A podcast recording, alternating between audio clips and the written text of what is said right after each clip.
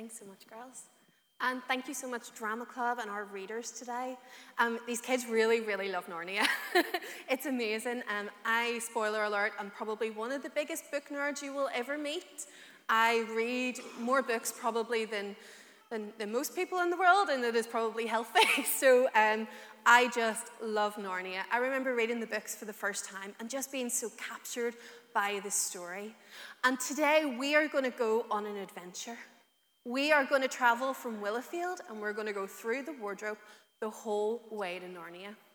But the problem is, we have an enemy in the background. I'm going to show you a picture, okay? This is her. Okay, she's the White Witch. And I heard a rumor that she's not happy about us all traveling to Narnia today. So she's going to maybe pop around behind me but I need to make sure that I know that she's there. So um, if you see her behind me, could you guys just go, She's behind you, like a pantomime? You know what time of year it is. Can we practice that? Okay, so hang on. Do, do, do, do. Charlene's talking, Charlene's talking, blah, blah, blah. She's behind you. Okay, I heard the drama club going, but come on, adults, we can do this, okay? Don't be shy. This is church. This is a safe place. You ready for this? Okay. Do, do, do, do. Narnia, Narnia, Narnia. Perfect. I love it. So, whenever you see her, please tell me, okay? Okay, right. So, the first thing that we're going to do today is that we're going to go through our wardrobe. Now, imagine we open the doors. They're old and they're creaky. They're oak and they're hundreds of years old. Then you go through the cupboard and you see the fur coats. You feel the texture. It feels so strange and rich and peculiar, but you climb through. All the coats are moving behind you. It's all very odd as your ground suddenly becomes like snow. It's crisp. You hear that oomph noise that you make when you stand on snow. It's cold. You look around you and you see the trees. Every single branch of every single tree is covered in snow. It's so cold. You're so glad you grabbed one of those fur coats before you came out because it is Baltic here. And it's icy, it's barren, it's desolate. This is Narnia. There's no hope here.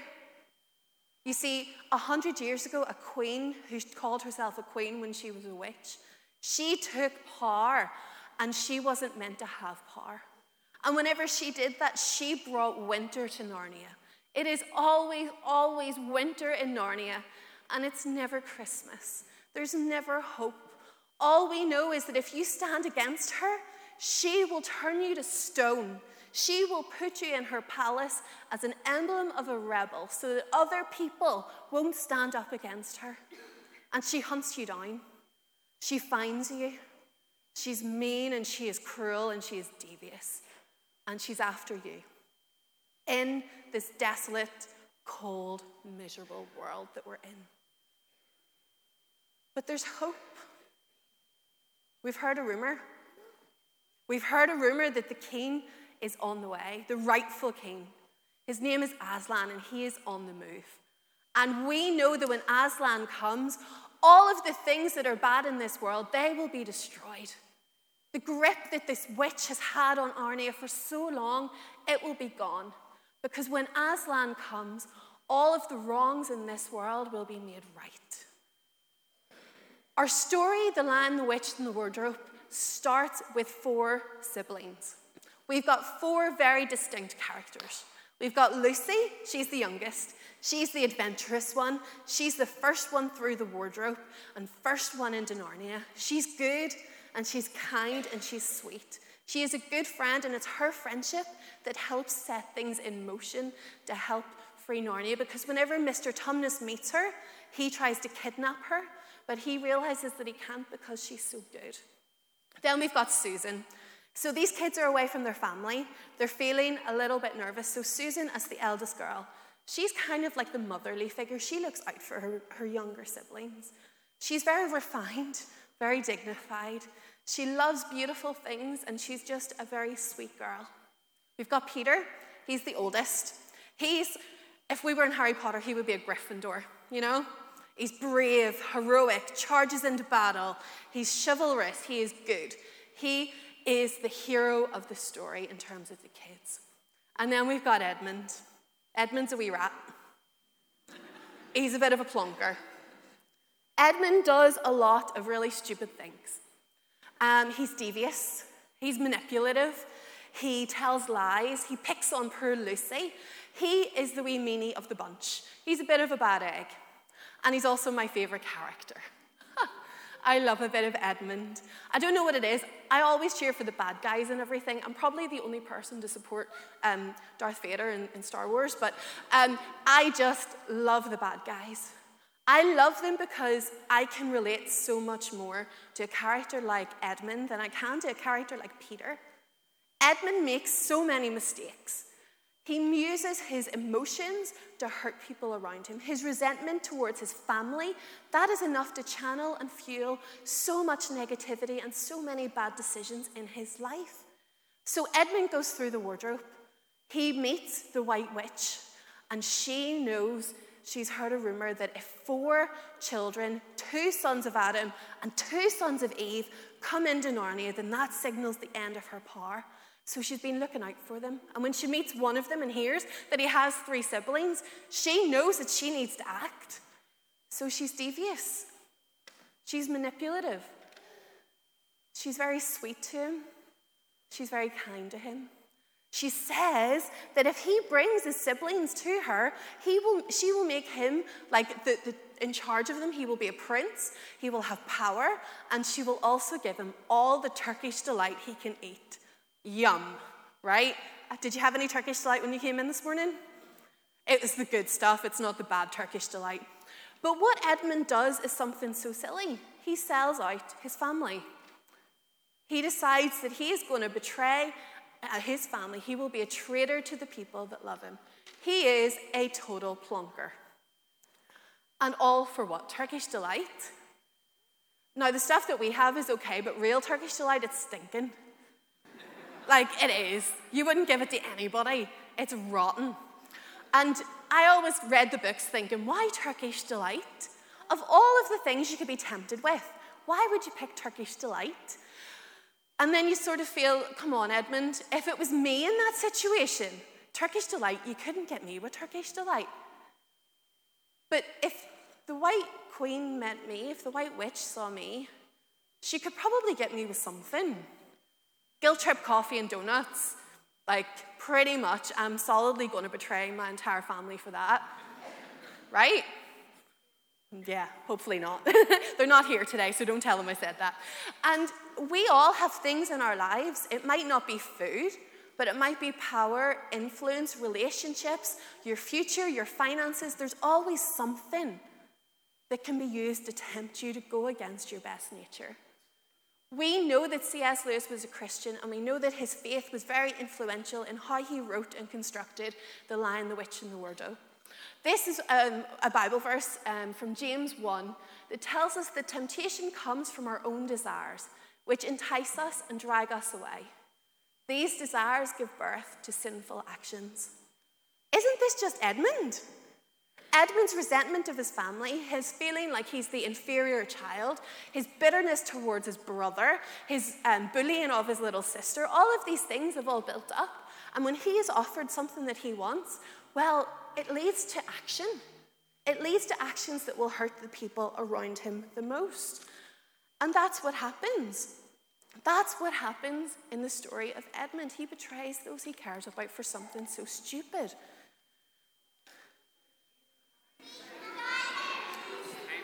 Good spot. Thanks, guys. Back off, Queen. Oh, too fast, too fast. Okay.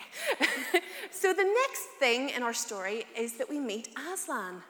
Now, the book is called The Lion, the Witch, and the Wardrobe. In the title, you've got a lion, you've got a witch, and you've got a wardrobe. So in the first chapter, you meet the wardrobe. Um, and then in the sort of second or so chapter, maybe you meet the witch. And then you just hear rumors of this lion the whole way through the book. It actually is about chapter 18 or 19. Like 70% through the book, you actually meet Aslan for the first time. But through the book, you hear stories. You hear the name of Aslan being spoken. And all of the characters have different reactions to hearing the name of Aslan. So Edmund feels the sense of dread and worry because he knows that he's done something wrong. Peter feels heroic and brave because That's who Peter is. Susan smells a delicious smell, and Lucy feels like that first day of hot summer holiday feeling, which I love, by the way, as well. The name of Aslan inspires something deep within each person. And just like the name of Aslan does that in the books, the name of Jesus does that to us as well. When I wasn't a Christian, I'd heard the name of Jesus. Of course, everyone's heard of Jesus in these parts, but it didn't mean anything to me. It was just nothing to me until I met him myself. And I felt the awe, the mystery, the inspiration, the power, and the majesty of Jesus whenever I met him for myself. So that's what happens next in the story, and I'm going to show you a clip of this part.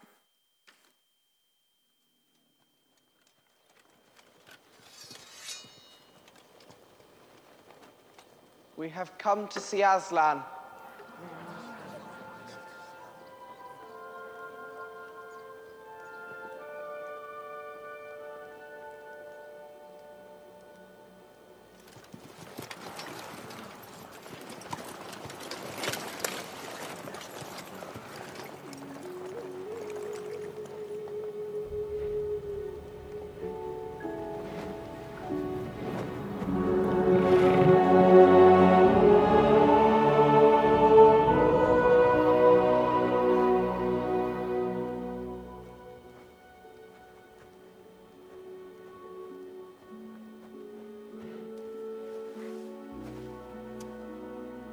Welcome, Peter, son of Adam.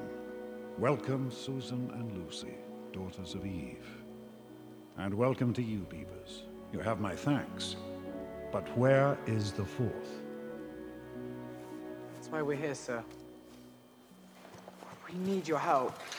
We had a little trouble along the way. Our brother's been captured by the White Witch. Captured? How could this happen? He betrayed them, Your Majesty. Then he has betrayed us all. Peace, Oreius. I'm sure there's an explanation. It's my fault, really. I was too hard on him.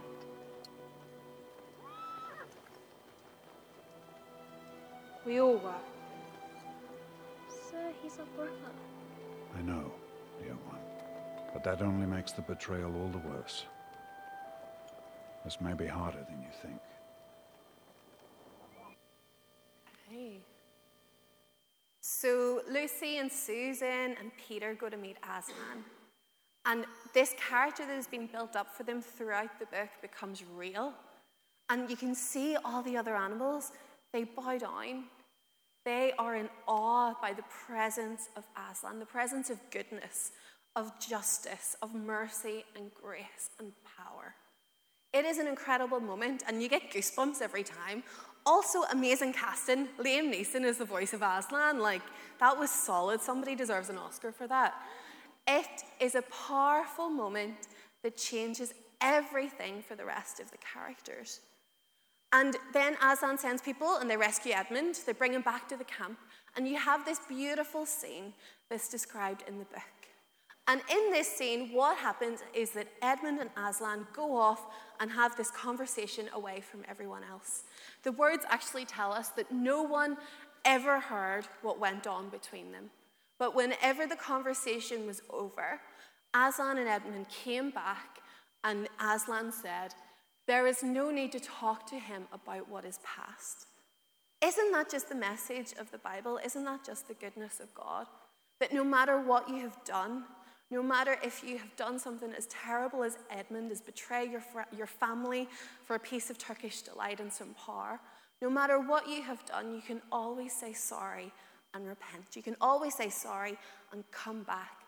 And Jesus and, and Aslan in this story will forgive you. ah! Back off, right? Thanks, guys. I'm taking her on today, no bother. The next part means that the witch, as you just saw, came into the camp and she's not happy because she knows the law in Narnia says that if somebody is a traitor, she has to kill them. And that is the law as she understands it. But the thing that changed and the thing that, that made things special at this point is that Edmund had got past thinking about himself. He knew, no longer cared about his own popularity, no longer cared about his own desires and needs for Turkish delights. And the only thing that he did was focus on Aslan. And when people remind us of our past sins, and people remind us of the things that, that we know that we have done wrong and that we have repented and said sorry for, if we keep our eyes focused on Jesus, we know the truth that we have been forgiven. And the rest of the story, and I'm sure there's about a million sermons that can be preached about Aslan and, and how he sacrifices himself for Edmund and then comes back. But this part of the story is the bit that gets me. The guy that was lost, the guy that did something so rubbish and so terrible, that he was forgiven so much. At the end, they crown all of the kids with their different titles. So Peter is King Peter the Magnificent, of course he is. Then you've got Queen Susan the, the Gentle and um, Queen Lucy the Valiant, which means brave. But Edmund's title is King Edmund the Just. And I think that is a beautiful message of, that we can learn about grace and the beauty of it. Because after he knew he had done something wrong, and after he had said sorry for it, he then stood up as being someone who stood up for those who were being wrongfully accused. He was just, he was fair, he was a good king, and people went to him for wise advice because he knew, because they knew that he had gone through this experience. That's grace. The people who are forgiven much, they forgive a lot. And the people who are loved a lot, they have to love a lot. As Christians, we have to do this because we know how much we've been forgiven and we know how much we are loved. So, C.S. Lewis was very obvious about how we were to interpret the character of Aslan. He was to be a representation of Jesus in Narnia. And one of the quotes that Aslan says is that you must learn to know me by that name. This was the very reason why you were brought here to Narnia, that by knowing me here for a little, you may know me better there. And the kids' encounter with Aslan, that changed them, that changed the trajectory of their lives. They had to keep coming back to Narnia, and there was all sorts of stuff that happened as well. But they had to know him not only in Narnia, but in the world that we live in. And we know that in the Old Testament, we know that God um, is described as a lion. They will follow the Lord. He will roar like a lion. When he roars, his children will come trembling from the west. And then in the New Testament, as we actually sung about today, good song choice, um, the Lion of Judah, the heir to David's throne, has won the victory. In the Bible, Jesus is described as the Lion of Judah and that he roars with power. And as Christians, we have the same access to him, and he fights our battles. He comes from a place of victory, so we can never, ever be defeated by the white witch in our world. Oh, too fast, sorry. um, I've got another video, so if you just follow along with the story, we're talking about Edmund and his betrayal. So I have a story that I'd like to share about um, a character in the Bible. All kinds of people would come to hear Jesus speak, including tax collectors and people who made bad choices. This made the Pharisees and Jewish leaders mad. Ah, yuck. They didn't think that Jesus should be around these kind of people. So Jesus told them this story. A man had two sons. The younger son told his father, Um, excuse me? I want my share of your estate now, before you die. Okay. So his father agreed and gave his son his inheritance. Uh, whoop-hoo! A few days later, this younger son packed all his belongings See ya. and moved to a distant land. And there he wasted all his money in wild living. Huh?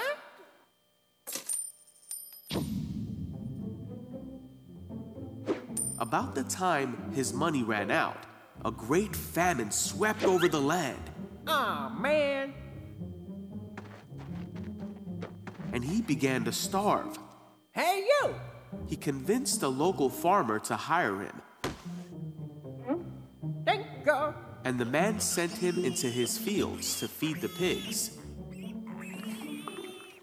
The young man became so hungry that even the food he was feeding the pigs looked good to him. but no one gave him anything. Finally, he said to himself, At home, even the servants have food enough to spare, and here I'm dying of hunger. I know. I will go home to my father and apologize and ask him to take me on as a servant. So he returned home to his father. And while he was still a long way off, his father saw him coming.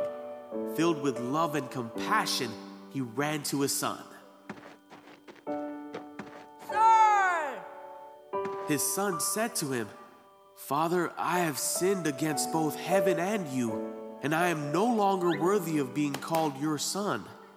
But his father said to the servants, Quick, bring the finest robe in the house and put it on him.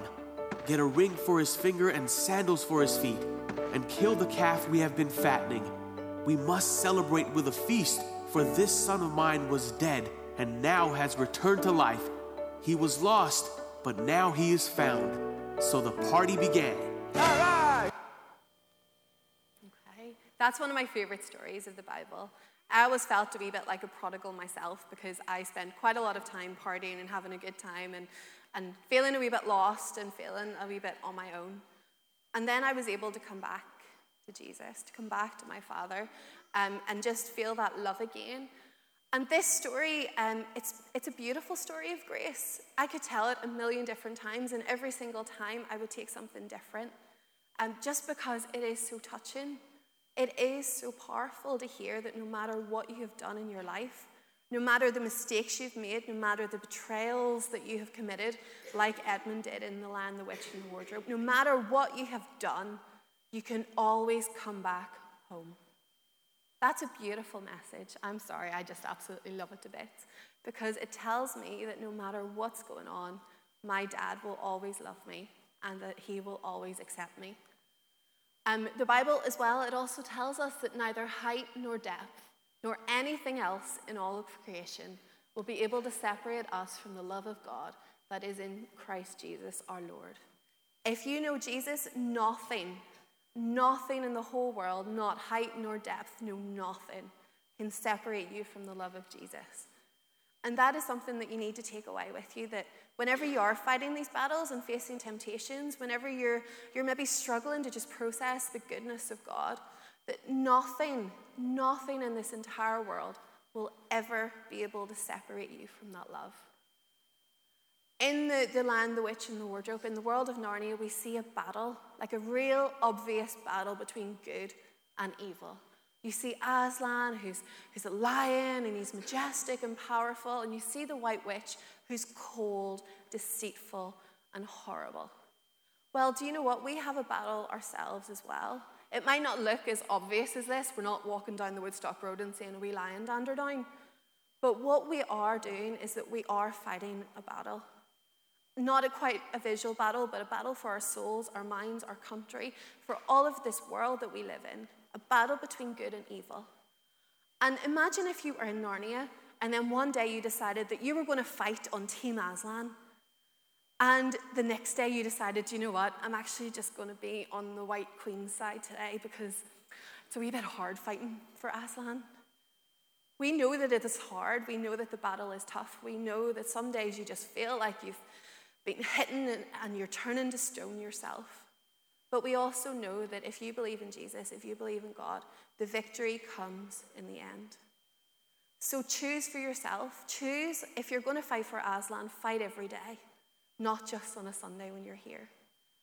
And even the people that didn't pick to fight, they still got turned into stone by the White Witch. She still picked on them anyway. So choose a side, choose to fight. Um, I'm just going to ask if our lovely worship team can come back up for us. Um, thank you so much, guys.